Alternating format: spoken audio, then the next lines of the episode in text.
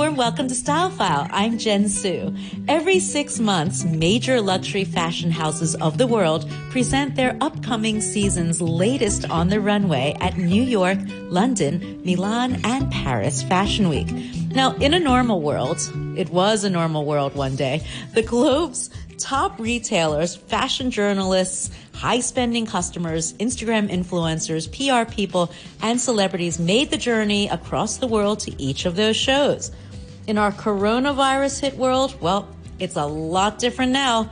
The fashion industry has been so upended by so many cancellations and disruptions.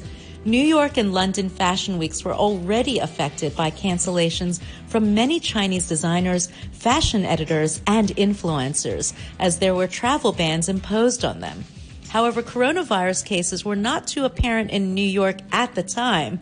Now they're actually in a state of emergency. So I guess if you can say lucky, Fashion Week in New York still remained well attended. London, however, had much of the same issues, but due to the relatively low number of cases in the UK at the time, Fashion Week was pretty good as well, except for, of course, many of the Chinese contingent that couldn't attend. Now, when the fashion caravan arrived in Milan, however, timing couldn't have been worse, as there was a major coronavirus outbreak in that area of Italy, the country with the second worst outbreak in the world and now is under total lockdown.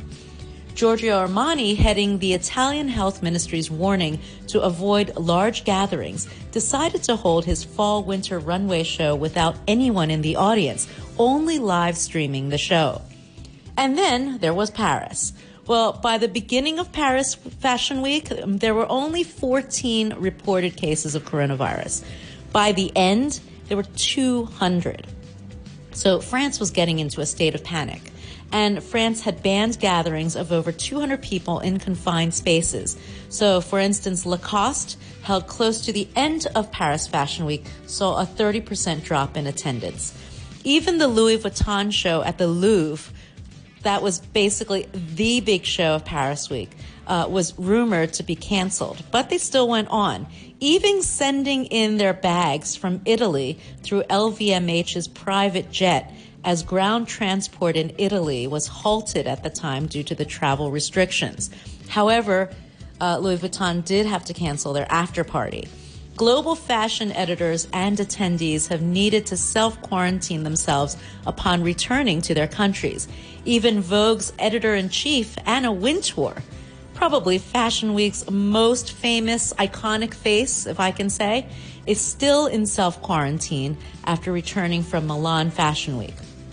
Others were infected, like Vietnamese socialite Ngang Nguyen. She was not as lucky, testing positive for the virus after attending Milan and Paris Fashion Week. She still remains in a Paris hospital in serious but stable condition.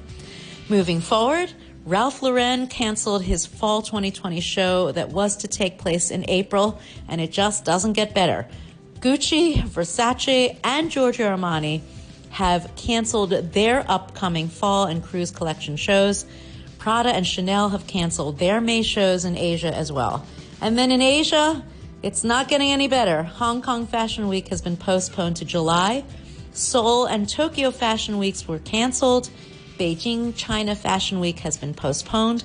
And Shanghai Fashion Week will be live streamed through Alibaba's Tmall platform with no audience in, uh, in attendance, of course, but it will go online, live streamed, scheduled for the end of March. And the fashion retail industry, well, it does not look good. In fact, it's looking extremely bleak. I mean, just look at the stock market if you want an indicator. Luxury boutiques around the world are suffering during a normally robust season. Hopefully, online uh, fashion sales will get a little bit better though. So stay healthy, keep washing your hands, and of course, stay stylish. I'm Jen Su for Style File. Keep it tuned to Allison and Teen Time.